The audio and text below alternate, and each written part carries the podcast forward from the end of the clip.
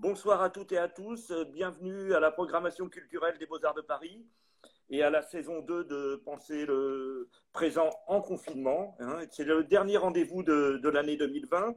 Aujourd'hui, nous recevons de 18h à 19h euh, Cédric Durand pour son essai paru aux éditions de la Découverte et dans l'excellente collection Zone qui se nomme Technoféodalisme, hein, toujours à l'envers, mais euh, Technoféodalisme, critique de l'économie numérique. Alors, Cédric Durand est économiste à l'Université Sorbonne Paris-Nord, mais aussi à l'Université de Genève.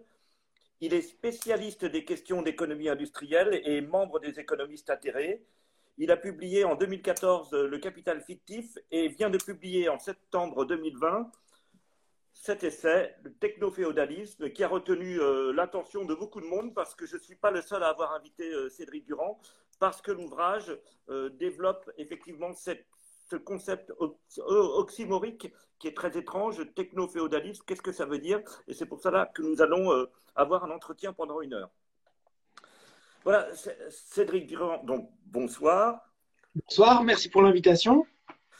Merci d'avoir répondu à notre invitation. Et, Cédric Durand, avant d'expliquer ce que vous entendez par euh, techno-féodalisme et euh, ce qui seraient les multiples situations d'allégeance qu'ont créé les GAFA, je voudrais que qu'on revienne sur, euh, euh, sur les idéologies qui dominaient les, euh, les, années 90 en Californie et particulièrement dans, dans la Silicon Valley quand Internet s'est mis en place. Est-ce que vous pouvez nous rappeler le climat et l'ambiance générale de cette époque?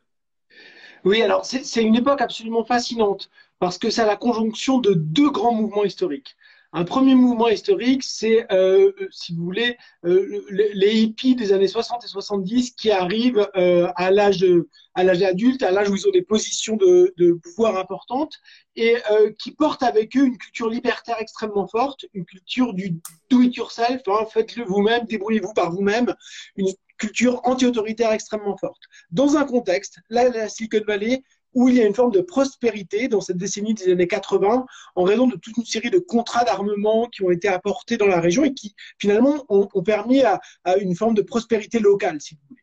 Et en même temps, hein, c'est de l'autre côté une vague néolibérale extrêmement forte qui est euh, le résultat euh, notamment du démantèlement de l'Union soviétique, hein, l'échec du bloc de l'Est, son effondrement, et puis euh, ce qu'on appelle à ce moment-là le consensus de, de Washington, c'est-à-dire un moment où euh, la libéralisation à tout craint, les marchés sont vus comme le meilleur moyen d'organiser les sociétés humaines. Donc il y a ces deux moments. Hein. Si vous voulez, à la fois il y a l'héritage des années 70, culture libertaire, culture de l'expérimentation, et d'un autre côté une idéologie de marché extrêmement forte. Si vous voulez, il y a un personnage qui, qui synthétise bien ça, hein, c'est Stewart Brand. C'est lui qui, euh, dans les années 60, euh, avait euh, développé un, projet qui était le projet Wool Earth. Il avait fait une grande campagne pour demander à ce que la NASA publie les premières photos de la Lune, de la Terre vue de, de la Terre vue de, vue de, vue des satellites qui étaient disponibles. Et donc, il avait fait donc une grande campagne autour de ça, puis un catalogue où chacun échangeait des trucs et astuces. Et puis, il s'est investi dans une série d'expériences euh, technologiques, notamment euh, une expérience qui avait lieu au tournant des années 70, dans laquelle les premiers rudiments hein, de l'informatique personnelle avaient été testés. Bon. Puis toute une série d'autres expérimentations. Et à la fin des années 80, il monte un grand, euh, un grand projet hein, qui est finalement un projet très pro-business, dans lequel il décide de, c'est le Global Business Network, Hein, et dans ce, grand business, il décide de se mettre au service des grandes entreprises pour les aider à saisir les enjeux des transformations technologiques.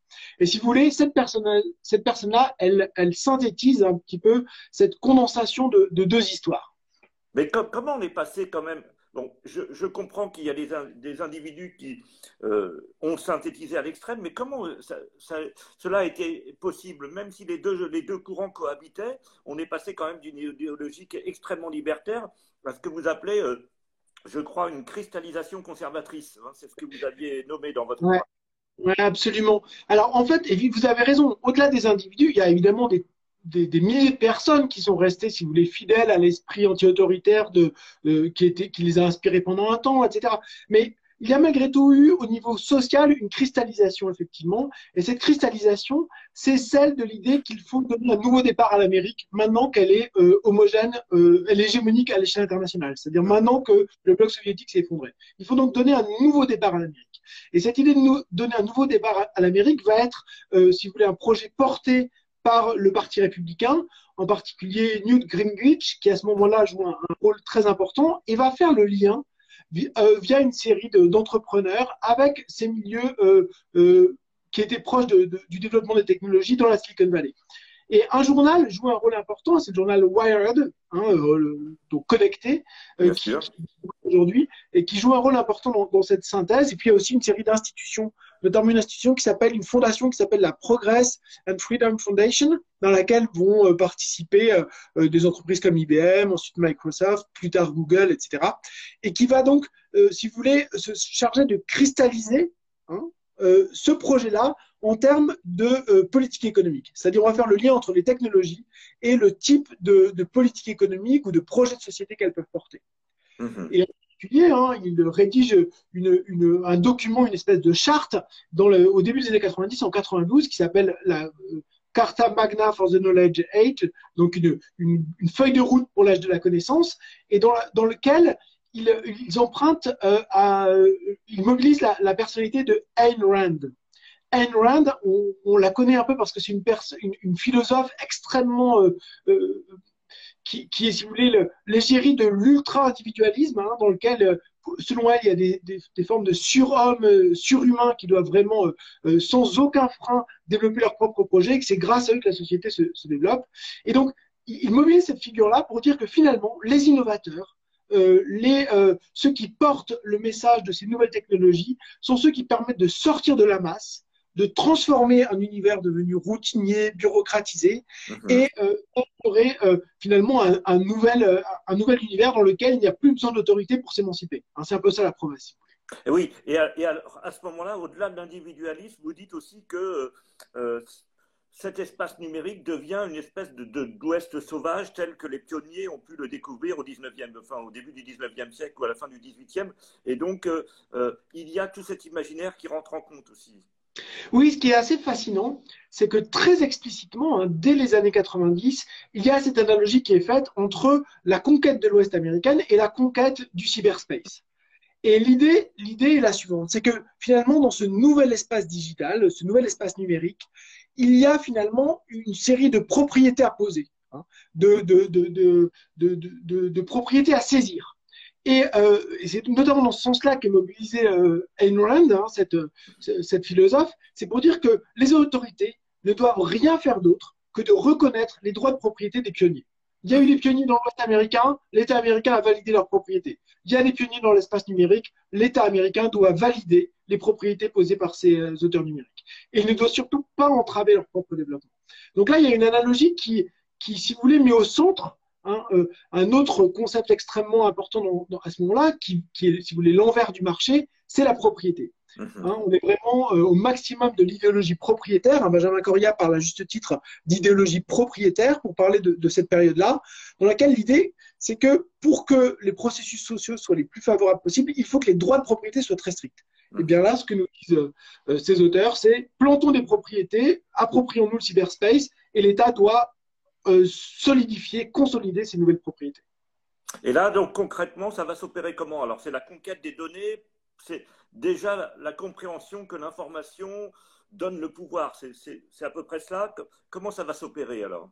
Il y a un petit peu ça, mais ça va, ça va être clair ça un petit peu plus tard, plutôt à la fin de la décennie. Ce qui est clair dans un premier temps, c'est qu'il faut la propriété intellectuelle sur les logiciels. Hein, la première bataille, ça va être notamment sur le logiciel. Microsoft va être extrêmement en pointe de, ce point de vue-là, mais euh, plus généralement, c'est le moment où on va avoir des accords au niveau de l'OMC, puis entre différents pays, pour durcir les droits de propriété intellectuelle. Donc là, il y a un premier moment qui est, si vous voulez, le moment de on sert la propriété intellectuelle du point de vue des logiciels et, euh, des protocoles euh, qui peuvent être définis par, par les firmes. Et vous dites que, alors, évidemment, tout cela a conduit à, euh, au capitalisme de la, surveillance, c'est-à-dire euh, voilà, c'est cette, théorie que, qui a été popularisée par euh, Shoshana Zuboff. Et qui est-elle et, que disent ses recherches? Alors, Shoshana Zuboff, c'est une chercheuse spécialiste des médias qui, est basée à Harvard. Et ce qu'elle dit, qui est extrêmement intéressant, elle a beaucoup travaillé sur les questions de travail hein, auparavant. Donc, mais ce qu'elle dit dans son dernier ouvrage, qu'elle développe depuis maintenant plusieurs années, c'est que finalement, ce que recherchent aujourd'hui les grandes firmes, c'est les capacités à surveiller pour prédire. Hein. Et son paradigme, c'est Google. C'est le moteur de recherche de Google qui, dont l'horizon est finalement de prédire ce dont nous avons besoin, de, nous de se rapprocher le plus possible de ce que l'on va demander. Mhm. Et l'idée de, de Zuboff, c'est que les firmes qui sont capables de prédire, elles sont capables de vendre de l'attention, elles sont capables euh, donc de, de, mettre à la disposition euh, des individus euh, ce à quoi ils sont le plus susceptibles d'être réceptifs. Et donc, elles sont capables de vendre aux firmes l'attention, mais l'attention non pas de manière abstraite, mais de l'attention qualitativement intéressante. C'est-à-dire de l'attention qui est susceptible de déclencher un acte qui est celui voulu par les entreprises. Mhm. Donc l'idée de, capitalisme de la surveillance de Zuboff, c'est vraiment que à travers eh bien, tout le, traitement de toutes les traces que l'on laisse dans le numérique, à travers le croisement de milliers de bases de données qui peuvent concerner, euh, je sais pas, notre histoire de crédit, euh, notre, euh, les abonnements que l'on peut avoir pour différents services numériques, mais aussi des abonnements papier, les tickets de caisse qu'on peut laisser au supermarché. On peut faire des profils très précis. Et ces profils très précis permettent d'identifier des patterns. Ces patterns sont ce qui va vont permettre aux firmes, et en particulier à Google, de faire de l'argent. Oui, c'est ce que vous disiez, Cédric Durand. C'est-à-dire qu'à un moment, on peut rassembler jusqu'à 30 000 informations sur les individus. Et, à partir de là, quand vous entrez sur votre ordinateur, vous, chacun rentre dans, son, dans un magasin qui est personnalisé, pour ainsi dire. C'est ce que vous Voilà, oui, euh, euh, oui c'est exactement ça. Hein. C'est d'ailleurs le, grand modèle d'Amazon, de, c'est ça. Amazon n'est pas une entreprise qui a vocation à vendre des livres. C'est clair dès le début, dès l'origine. Jeff Bezos a vraiment cette vision-là. Il dit, nous, ce qu'on va vendre, c'est finalement de la coordination économique, la capacité à mettre en relation des entreprises et des clients, de manière extrêmement générale. Et on va le faire mieux que les autres. Pourquoi? Parce que on va être capable de connaître précisément nos clients et d'offrir une interface qui leur correspond précisément. Et de cette façon-là, ils vont, ils vont être extrêmement euh, attirés par, ce, par cet outil-là, parce que c'est celui qui leur permet de la manière la plus simple possible de trouver les moyens de satisfaire leurs envies de consommation marchande.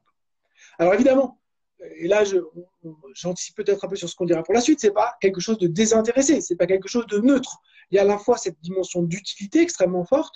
Effectivement, en cernant nos comportements et en faisant des offres adaptées, il y a quelque chose de facile, de pratique, de, d'agréable, même d'une certaine façon, qui, qui, qui fait, qui explique le succès de ces plateformes-là. Mais d'un autre côté, il y a aussi un pilotage parce qu'il y a une position un peu de, surplomb qui permet finalement de piloter notre comportement de la part de ces firmes en fonction de leurs intérêts.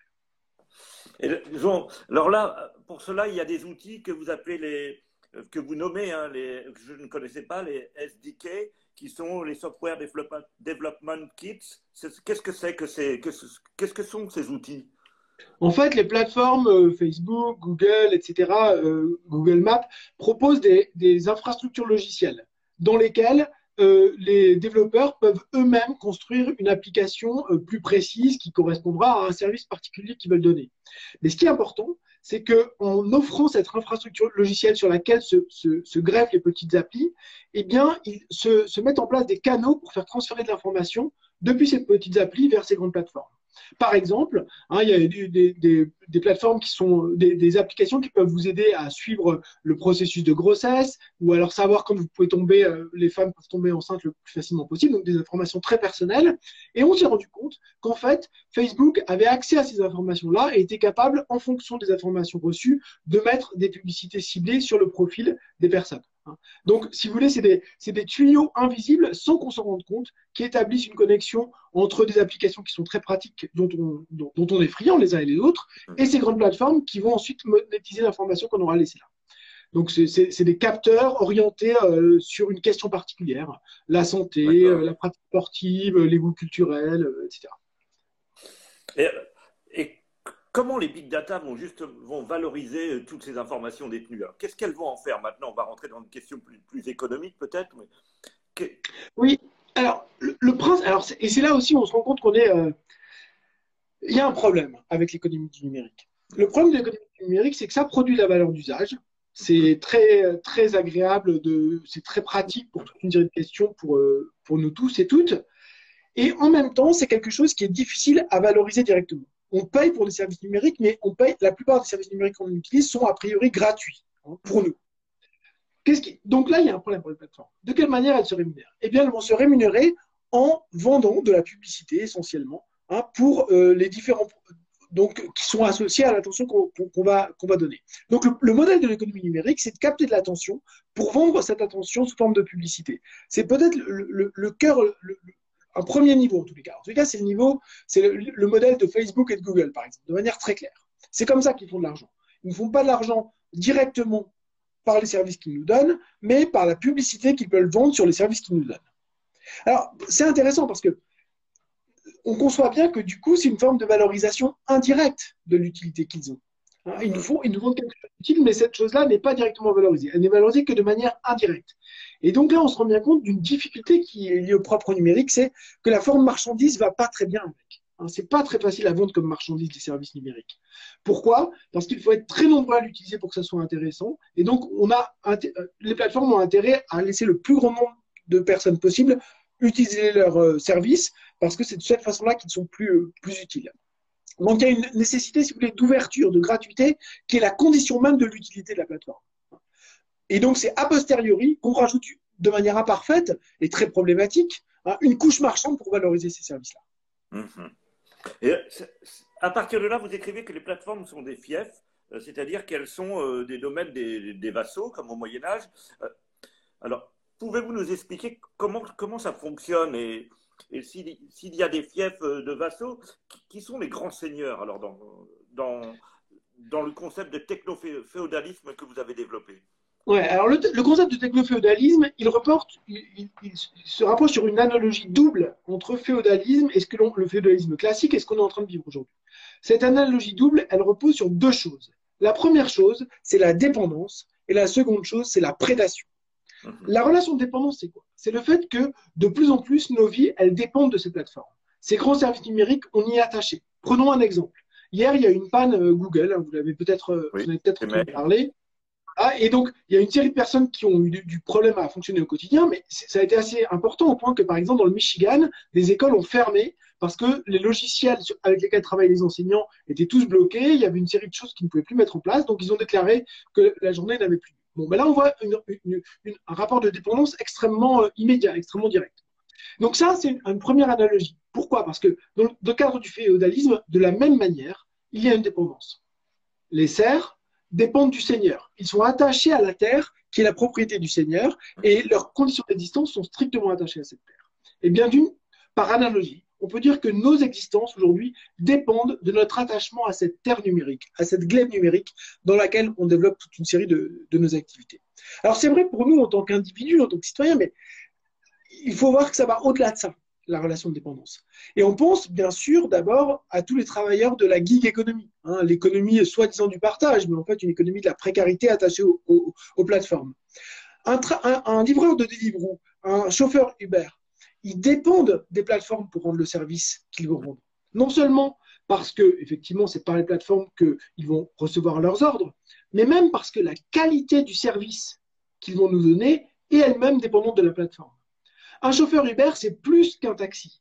Hein, c'est quelque chose qui connaît euh, nos habitudes, qui connaît une série d'adresses, qui connaît donc qui nous vend un, service personnalisé. De la même manière, un livreur Deliveroo nous fait plus qu'une livraison il nous fait une livraison qui est associée à nos habitudes de commande, à nos préférences, etc. Et donc, individuellement, ces travailleurs-là ne peuvent pas avoir accès à toute cette information-là. Ils dépendent de la plateforme comme le paysan dépendait de la terre pour pouvoir accorder ce service-là. Donc, cette dépendance-là est quelque chose qui, euh, à, mon sens, est quelque chose d'important hein, pour comprendre le caractère spécifique des euh, plateformes numériques par rapport aux entreprises capitalistes classiques. Pourquoi par rapport aux entreprises capitalistes classiques? Parce que les entreprises capitalistes classiques, elles, elles, reposent sur la fiction d'un marché libre. Les travailleurs ne dépendent pas directement Enfin, les travailleurs ont toujours le choix, sous la menace du chômage, qui évidemment est majeur, mais ont formellement toujours le choix de circuler d'un employeur à un autre. Il y a des formes de limites. Là, c'est beaucoup plus difficile. Lorsqu'on est attaché à des quasi-monopoles naturels, eh bien, l'exercice de, de professionnel devient dépendant Hein, de ces, de ces plateformes-là, sortir de cet espace-là devient extrêmement, extrêmement compliqué. Est-ce qu'il y a d'autres éléments que cette dépendance que vous avez Vous avez théorisé beaucoup d'autres éléments hein, pour, euh, pour lier ce. Est-ce que vous pouvez nous en donner d'autres oui, alors je vous en donner un autre. C'est aussi la, la position euh, de, de, Je vais vous en donner deux autres. un premier, c'est la position de surplomb qui est celle des plateformes. Alors, j'utilise l'analogie, le concept de spectre, hein, tel qu'il est mobilisé notamment par Derrida, pour dire que finalement, le spectre, c'est ce qui nous regarde sans que nous, on soit capable de le voir, et pourtant, on sent qu'il est là. Hein. Mhm. Eh bien, les plateformes, vis-à-vis de nous, vis-à-vis des travailleurs, des travailleurs dans la plupart des postes de travail, vis-à-vis des utilisateurs, etc., ont une position de surplomb. Elles observent nos actions, elles les enregistrent, elles en tirent des leçons. Et nous, on sait qu'elles sont là, parce qu'elles nous renvoient des signaux avec lesquels on peut se déployer. Mais elles nous regardent sans que nous, on puisse véritablement les regarder. On n'a jamais accès au même regard que celles-ci. Il y a une forme de, vision globale qui donne des capacités qui, en fait, font un rapport de domination. Ils ont un point de vue que l'on n'a pas. Et ce point de vue que l'on n'a pas, c'est un point de vue que non seulement nous, en tant qu'individus, n'avons pas, mais que les entités politiques n'ont pas non plus. On a vu, par exemple, dans le cadre de la pandémie, des choses tout à fait euh, fascinantes. Hein. On a vu euh, le, Google ou Apple mettre à la disposition du public et notamment des responsables politiques, euh, des soignants, toute une série de statistiques ou des économistes, toute une série de statistiques que les pouvoirs publics ne sont plus capables de produire, qui permettent de mesurer quelle est l'activité réelle de nos sociétés. Hein. Google est capable de faire à une échelle relativement détaillée la fréquentation des magasins, des pharmacies, des parcs, des lieux de travail, des transports, etc. Et donc, ça, c'est des choses qui, qui auparavant n'étaient pas rendues publiques, qui sont rendues publiques temporairement, mais qui montrent bien, si vous voulez, l'avance hein, qu'ont ces plateformes vis-à-vis des pouvoirs politiques pour comprendre le fonctionnement social. Apple, de la même manière, avait des, euh, a diffusé des, statistiques de mobilité qui ont été utilisées par, les, par les, banques centrales pour faire leurs prévisions économiques parce qu'elles n'avaient pas d'autres données pour faire ça. Donc, il y a aussi cette, cette, connaissance du fonctionnement des sociétés propres aux plateformes leur donne une dimension absolument politique qui fait que ce qui était un des critères très importants du capitalisme, c'est-à-dire une forme de distanciation du politique et de l'économique, se mhm. trouve remis en cause avec ces plateformes numériques. À la fois, ce sont des géants économiques, hein, on le sait, bon, mais c'est aussi des géants politiques parce qu'ils ont accès à des informations auxquelles les États n'ont pas, n'ont pas véritablement accès et qui leur donnent une capacité de comprendre et de contrôler en partie les processus sociaux que n'ont pas les deux autres acteurs. Et puis, on pourrait évoquer peut-être un troisième, une troisième dimension de l'analogie, c'est la, dimension de, prédation. Si vous voulez, ce qui fonde le capitalisme, c'est l'idée que la concurrence, c'est pas l'idée, c'est la contrainte de la concurrence qui force les entreprises capitalistes à réinvestir sans cesse pour produire moins cher ou des produits de meilleure qualité pour survivre. C'est pas ça qui est au cœur de la logique du numérique. La logique du numérique, c'est une logique au contraire d'investissement pour étendre l'accès aux données, pour étendre le contrôle sur le territoire, le cyberspace. Vous vous souvenez, on en a parlé tout à l'heure. Hein. Cette idée d'étendre le contrôle sur les données, c'est-à-dire acquérir de nouvelles sources de données originales et acquérir de nouvelles sources de données originales et la garantie d'être capable de générer des profits par la suite. Des profits que l'on ne générera pas directement, mais que l'on générera indirectement en étant capable de prélever un revenu sur les autres activités. Hein, c'est typiquement la logique de Facebook ou Google, c'est la logique euh, des, plateformes numériques. Elles prennent des commissions importantes, soit sur de la publicité, soit sur l'activité de médiation, sans véritablement produire elles-mêmes euh, une activité. Mais leur activité d'intermédiation est l'occasion pour elles de prélever un revenu. Et euh, ce revenu, finalement, est associé à l'étendue de leur territoire. Donc, dans ce sens-là, l'investissement, c'est étendre le territoire, c'est une logique de prédation, et ce n'est pas une logique d'investissement pour produire davantage, ce qui était le propre du, capitalisme.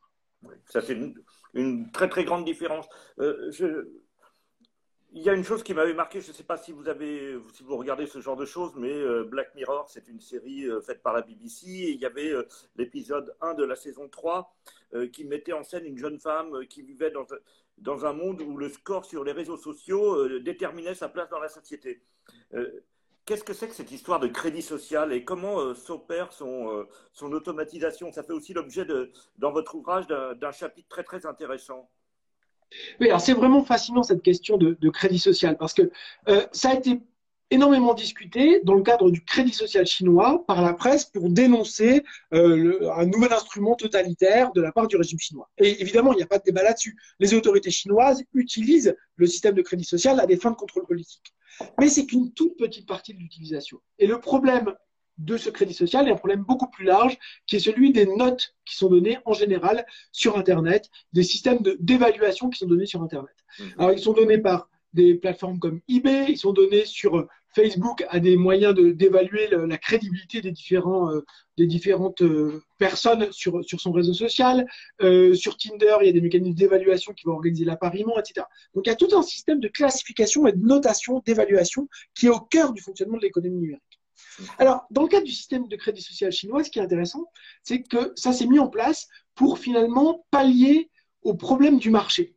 Hein, il y a une libéralisation extrêmement rapide de, l'économie chinoise dans les années 80 et 90, qui s'est traduite par une croissance économique très forte, mais aussi par euh, une, espèce de défiance généralisée. Hein. C'est une société dans laquelle la méfiance est devenue extrêmement prégnante, et euh, les autorités chinoises considèrent que c'est quelque chose qui fait obstacle hein, au bon fonctionnement de l'économie. Et effectivement, ça renvoie à un problème bien connu en économie, qui est le problème de, euh, des asymétries d'information. Le fait que les informations ne circulent pas bien, qu'il y a des choses qui sont cachées et que certains peuvent exploiter les informations qu'ils ont aux dépens des autres. Et eh bien finalement, le crédit social est un moyen de rétablir une forme de confiance, de donner davantage d'informations que ce que donnent directement les prix ou ce que peuvent donner les, euh, euh, les, publicités ou des informations parcellaires. Et euh, ce système donc, de, crédit social en Chine, il sert, outre les fonds de contrôle politique que je nie pas du tout, soit très clair, il sert surtout hein, à faire en sorte de vérifier que euh, ceux qui se comportent mal dans un domaine soient sanctionnés partout. C'est-à-dire ceux qui, alors c'est les individus, ça c'est problématique évidemment, mais c'est aussi les entreprises et les administrations. Toutes les entités juridiques ont un système de notation. Et euh, par exemple, si les entreprises qui ne payent pas leurs impôts, ou qui vont euh, ne pas respecter le droit du travail, ou qui vont ne pas respecter les consignes de sécurité, ou avoir des mauvais comportements sur le plan écologique, vont se voir fermer l'accès à des marchés publics ou vont se voir fermer l'accès à des systèmes de crédit. Et donc, on a tout ce système, si vous voulez, de, de, de, notation qui, finalement, donne des informations au-delà des prix. Et c'est en ça que c'est très intéressant. C'est que le numérique permet de penser la façon dont on, interagit les uns avec les autres avec des indicateurs qui soient bien plus riches que ceux des marchés euh, traditionnels. Et en ce sens-là, on peut le voir euh, alors c'est peut-être une vision, euh, en tout cas, qui a discuté, hein, que je mets sur la table. C'est l'idée que finalement, c'est une forme de peut-être de réencastrement dans le social des euh, interactions économiques. On a été tellement loin dans le marché que le numérique donne l'occasion de mettre des informations qui sont autres que des informations marchandes, qui sont des informations qualitatives et qui permettent donc de redensifier les interdépendances économiques qu'on a les uns avec les autres. En tout cas, c'est peut-être pas ce qui est en train de se passer, mais c'est peut-être une direction dans laquelle on pourrait aller. il y a cette, cette, possibilité qui existe. Et vous dites aussi que les, euh, que les grands acteurs du numérique sont des rentiers de, euh, de l'intangible. Euh, vous pouvez nous expliquer ce que ça signifie ou... Bien sûr. Par rapport, par rapport à l'économie classique, je veux dire. Hein, voilà. Bien sûr, bien sûr. Parce que là, on a parlé de, de deux types d'acteurs. On a d'abord parlé des, des grandes plateformes numériques qui sont au cœur de ce qu'on pense lorsqu'on pense économie numérique. Puis on a vu avec le crédit social chinois qu'il y a aussi une dimension politique, étatique. Hein. Et d'ailleurs que d'un côté, les plateformes numériques ont un rôle politique de plus en plus grand, mais d'un autre côté, que les acteurs politiques en Chine ou en Russie par ailleurs, sont capables d'utiliser ces plateformes pour asseoir leur pouvoir euh, politique. Donc on a cette idée que les acteurs politiques sont aussi importants. Eh bien, il y a aussi un troisième type d'acteurs. Les acteurs traditionnels, de l'économie traditionnelle, les acteurs de la grande industrie, les acteurs de la grande distribution. Prenons une entreprise comme Siemens, par exemple, qui est un des géants des machines-outils. Prenons une entreprise comme Walmart, qui est un des géants de la grande distribution. Ces grandes entreprises, elles mettent en œuvre une stratégie numérique extrêmement importante, donnent lieu à ce que j'appelle les, les de l'intangible. Alors, comment rendre ça euh, très clair Eh bien, il faut euh, avoir conscience que L'activité économique, l'activité productrice est en fait la combinaison de différents types de tâches. Et en particulier, il y a des tâches qui sont qui ont trait à la transformation de la matière, au déplacement des objets, etc. Mmh. Donc tout ce qui est de l'ordre de l'industrie, de la circulation, de la logistique. Et puis on a d'autres tâches qui sont des tâches qui sont de l'ordre de la conception, de l'évaluation, de, euh, de la coordination, qui sont des tâches associées à ce que l'on pourrait appeler les intangibles. C'est-à-dire, c'est des choses qui sont inscrites dans des logiciels, dans de l'information, etc. Eh bien, à l'ère du numérique, on peut aller au-delà de la division entre ces tâches matérielles et ces tâches davantage intellectuelles que l'on y allait à l'époque de, de l'industrie. Alors, Ça existait déjà. Hein. Charles Babbage, au XIXe siècle, a expliqué le principe de division euh, entre travail intellectuel et travail manuel et l'intérêt qu'il y avait pour les capitalistes à économiser sur les connaissances en centralisant les compétences dans quelques travailleurs spécialisés de manière à payer moins cher les autres.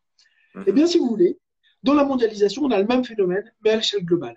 On concentre dans quelques lieux les activités de conception, de, centralisation des données, euh, de, de, surveillance des processus productifs.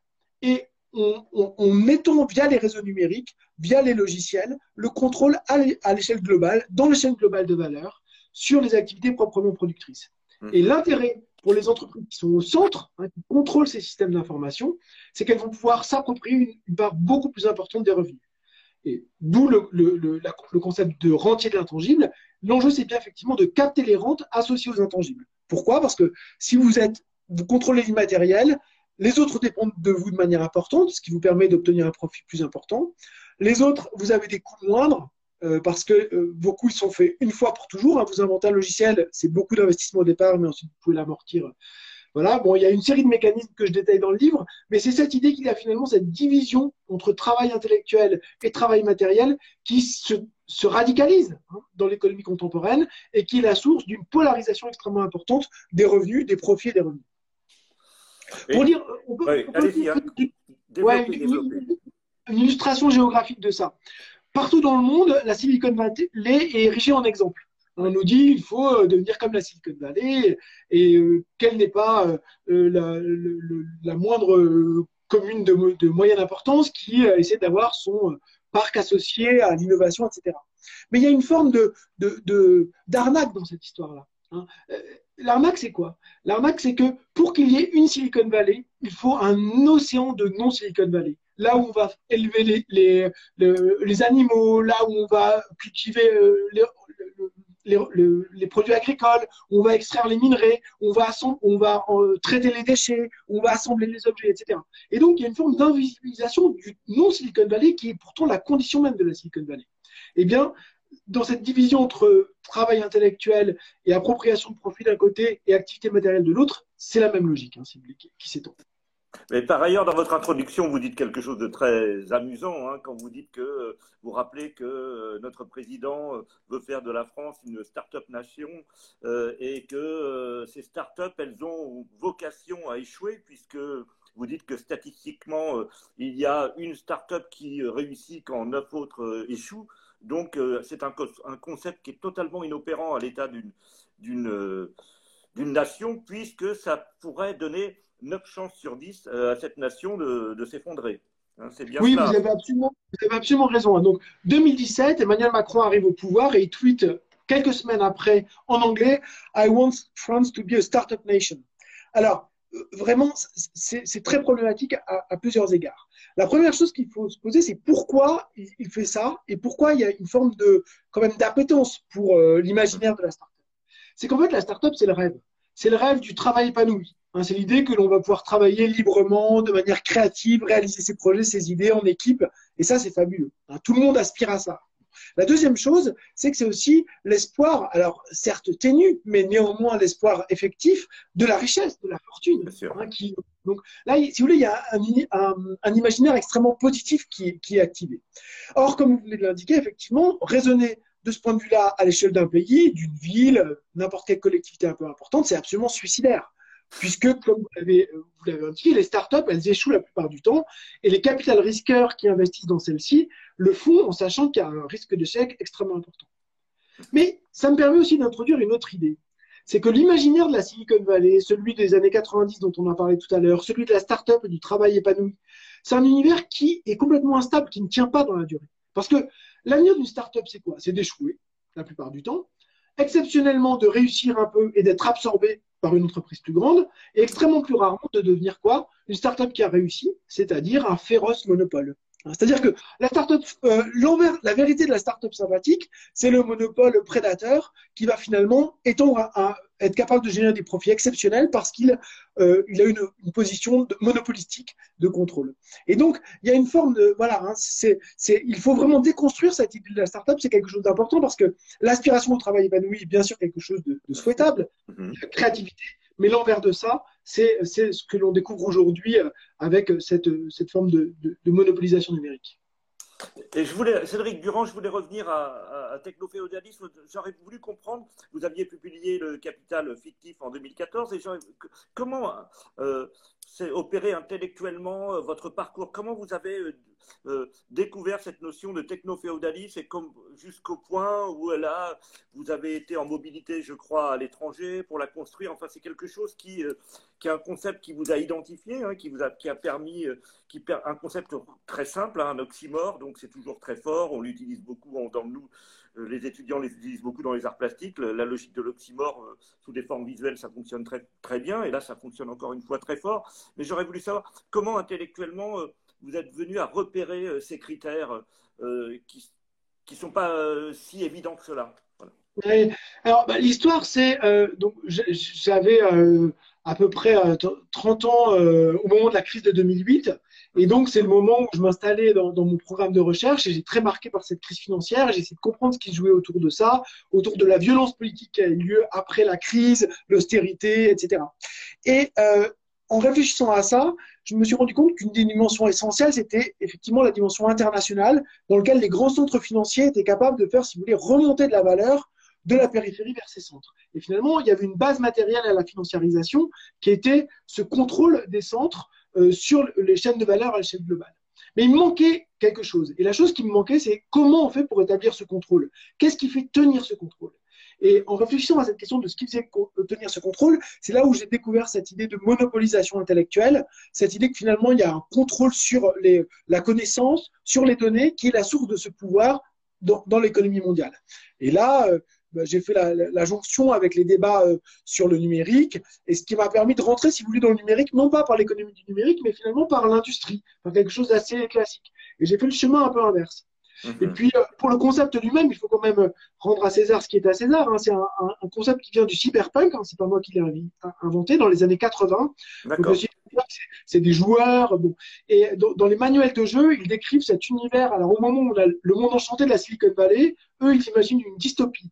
Et cette dystopie, c'est quoi? C'est un, monde dans lequel les États sont affaiblis par des grandes corporations devenues hyper puissantes qui contrôlent euh, leurs euh, travailleurs, mais aussi les communautés qui en dépendent et qui euh, se dressent face à eux. Et ces entreprises-là sont des entreprises techno-féodales hein, parce qu'elles exercent, elles exercent un travail à la fois économique, une domination à la fois économique et politique sur, sur, sur leur sujet.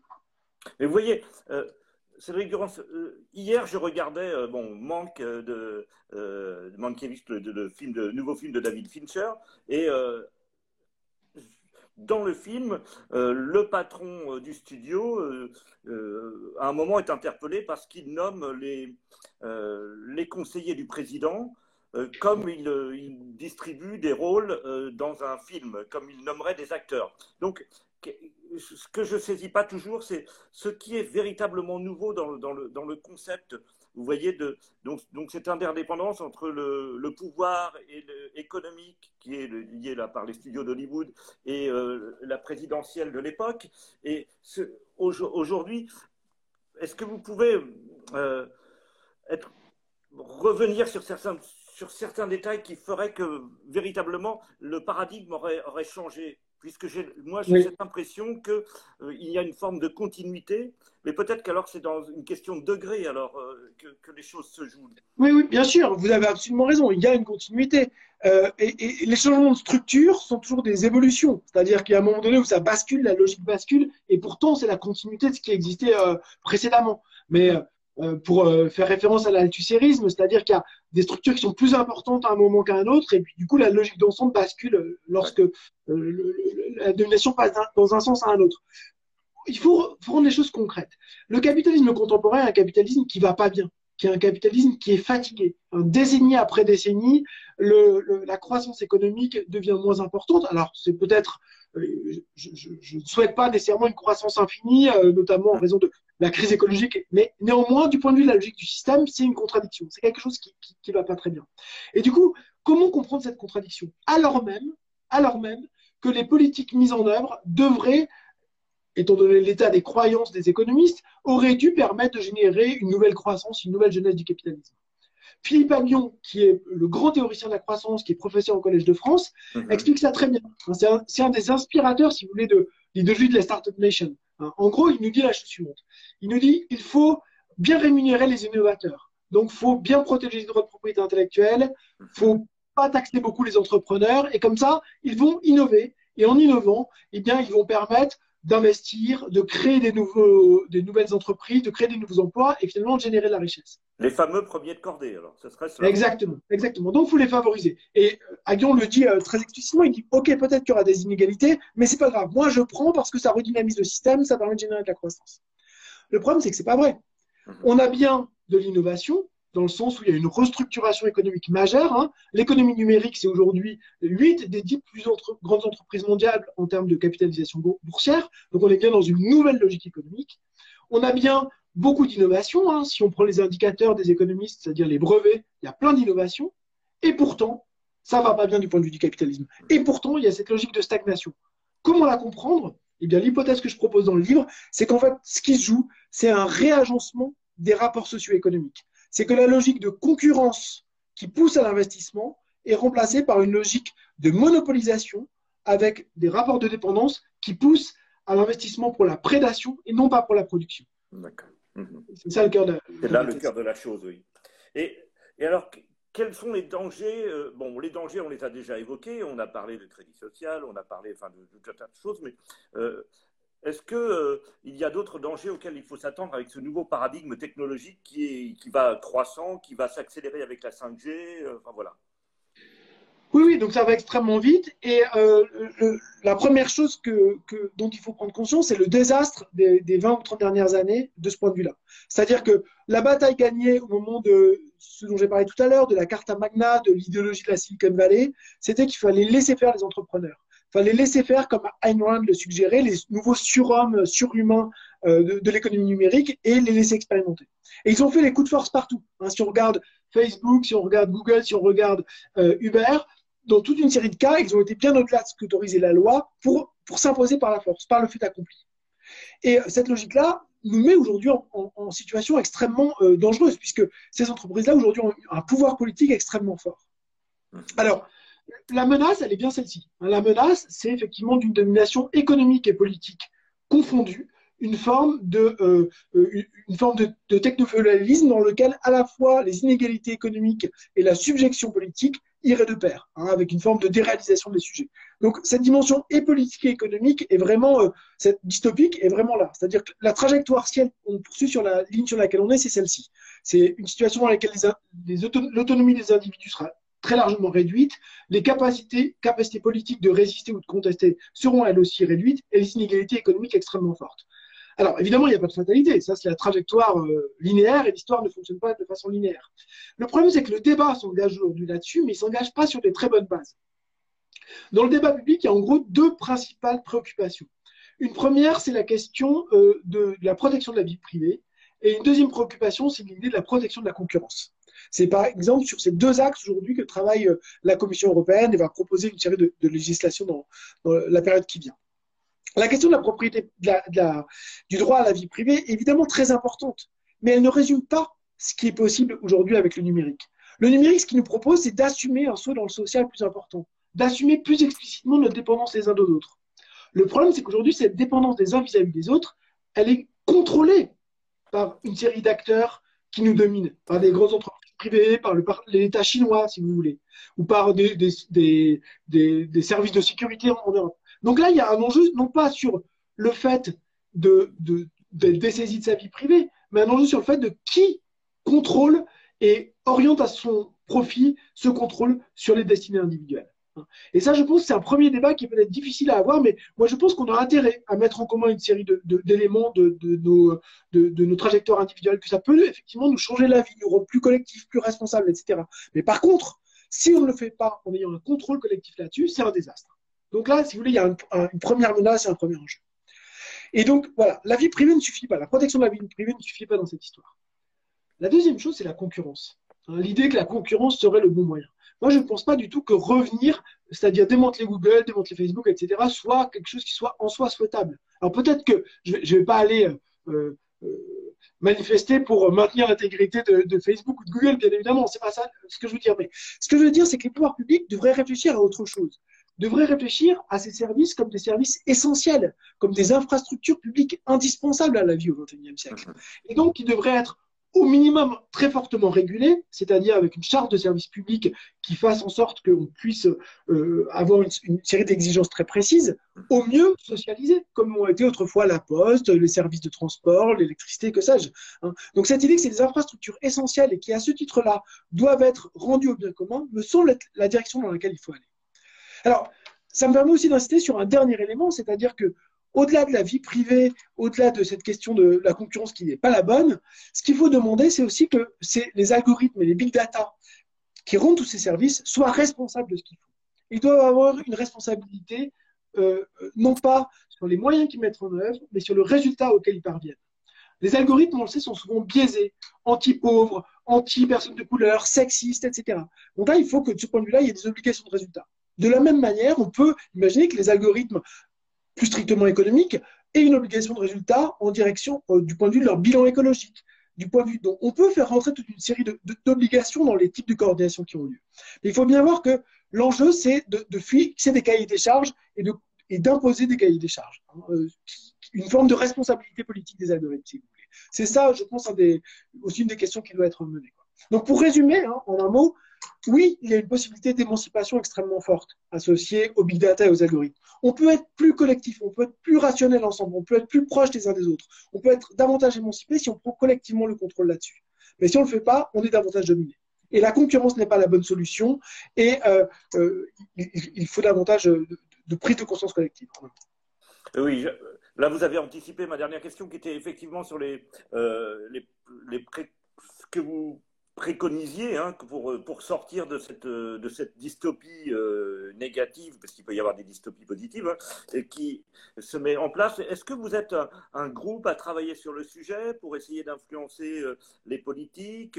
Comment opérez-vous? Vous, avez, vous êtes nombreux à travailler sur cette économie du numérique ou c'est quelque chose d'assez nouveau à l'université?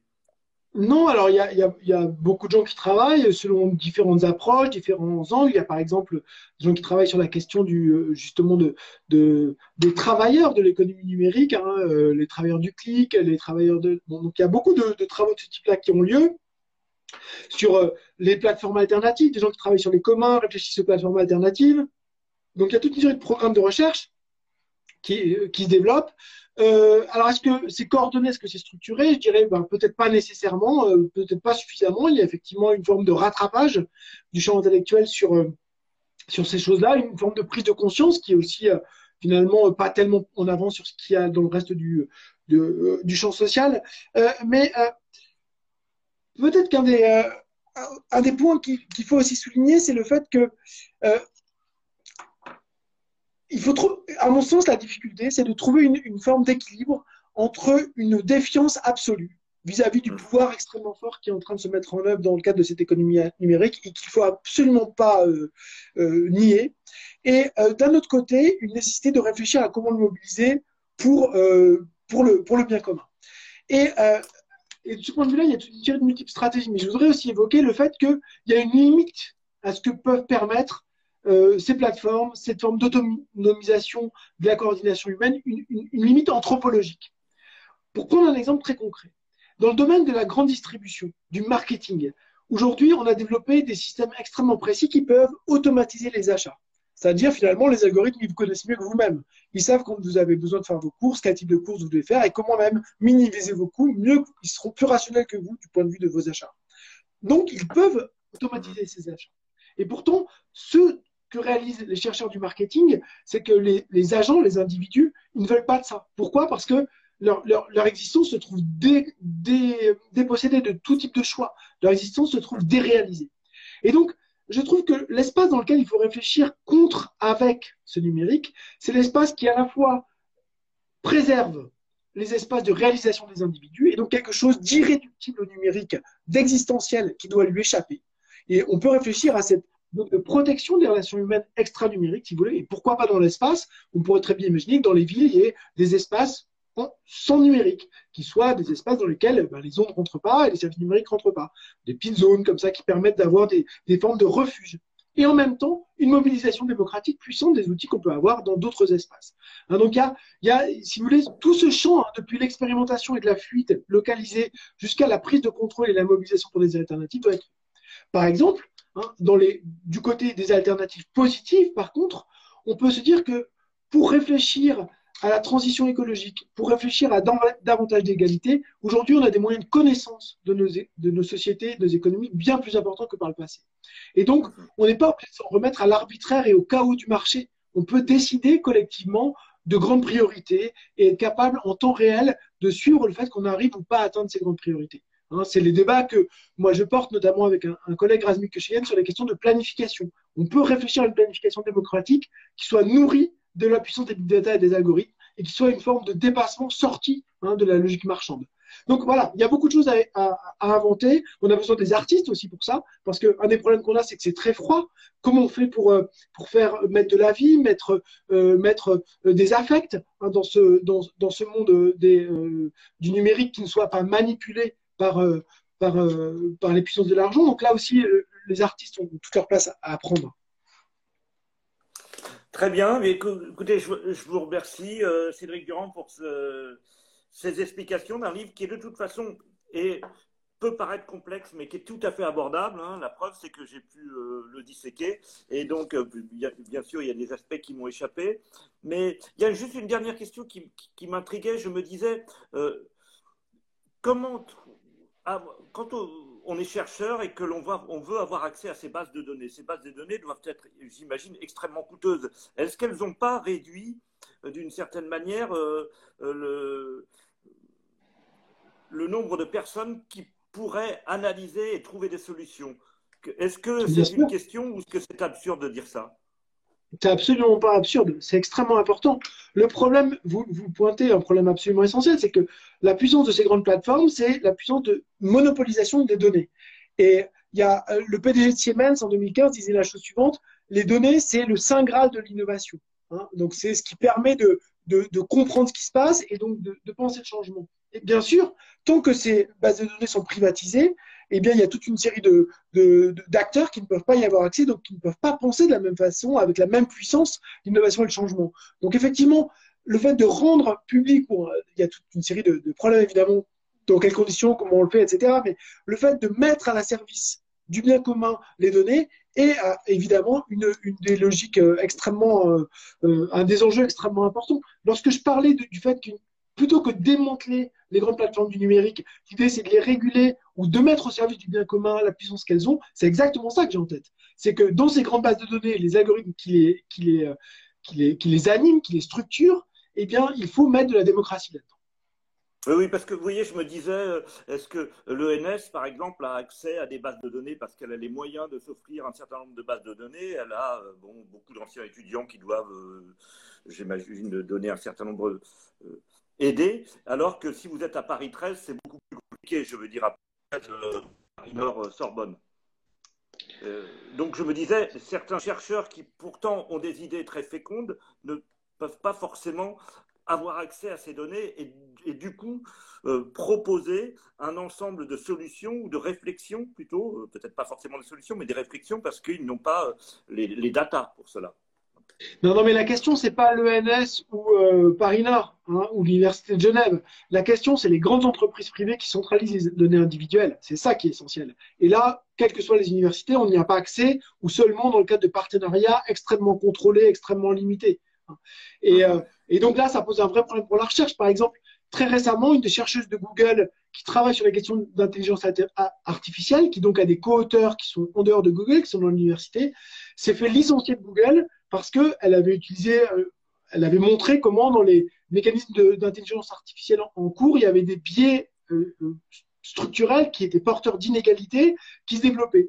Et elle accusait l'entreprise de ne pas faire assez pour lutter contre ces biais. Elle a été licenciée. Le problème, c'est que personne d'autre que Google a accès aux données, à des données aussi puissantes pour, pour savoir ce qui se passe dedans. Donc, si les chercheurs à l'intérieur ne communiquent plus avec le reste, ou si l'entreprise leur interdit de, de, de, de chercher librement, ce qu'elle fait, puisqu'on vient de l'observer, eh bien, il y a une menace très importante sur le, caractère ouvert de la recherche et le fait qu'on soit capable de comprendre ce qui, se passe. Donc vous avez raison hein, d'insister sur cette dimension. Écoutez, Cédric Durand, je vous remercie. Euh, je, vous souhaite de bonnes fêtes. Il est un peu tôt, mais puisque c'est le dernier euh, euh, Pensez le présent des Beaux-Arts de Paris, de la programmation culturelle, donc je vous souhaite une bonne soirée. Je vous montre votre ouvrage à nouveau à l'envers, mais c'est Techno-féodalisme, paru aux éditions de la Découverte et dans la collection Zone. Merci beaucoup encore pour cette invitation et pour, ces questions. Au revoir. merci à tous ceux qui nous ont suivis. Bonne soirée.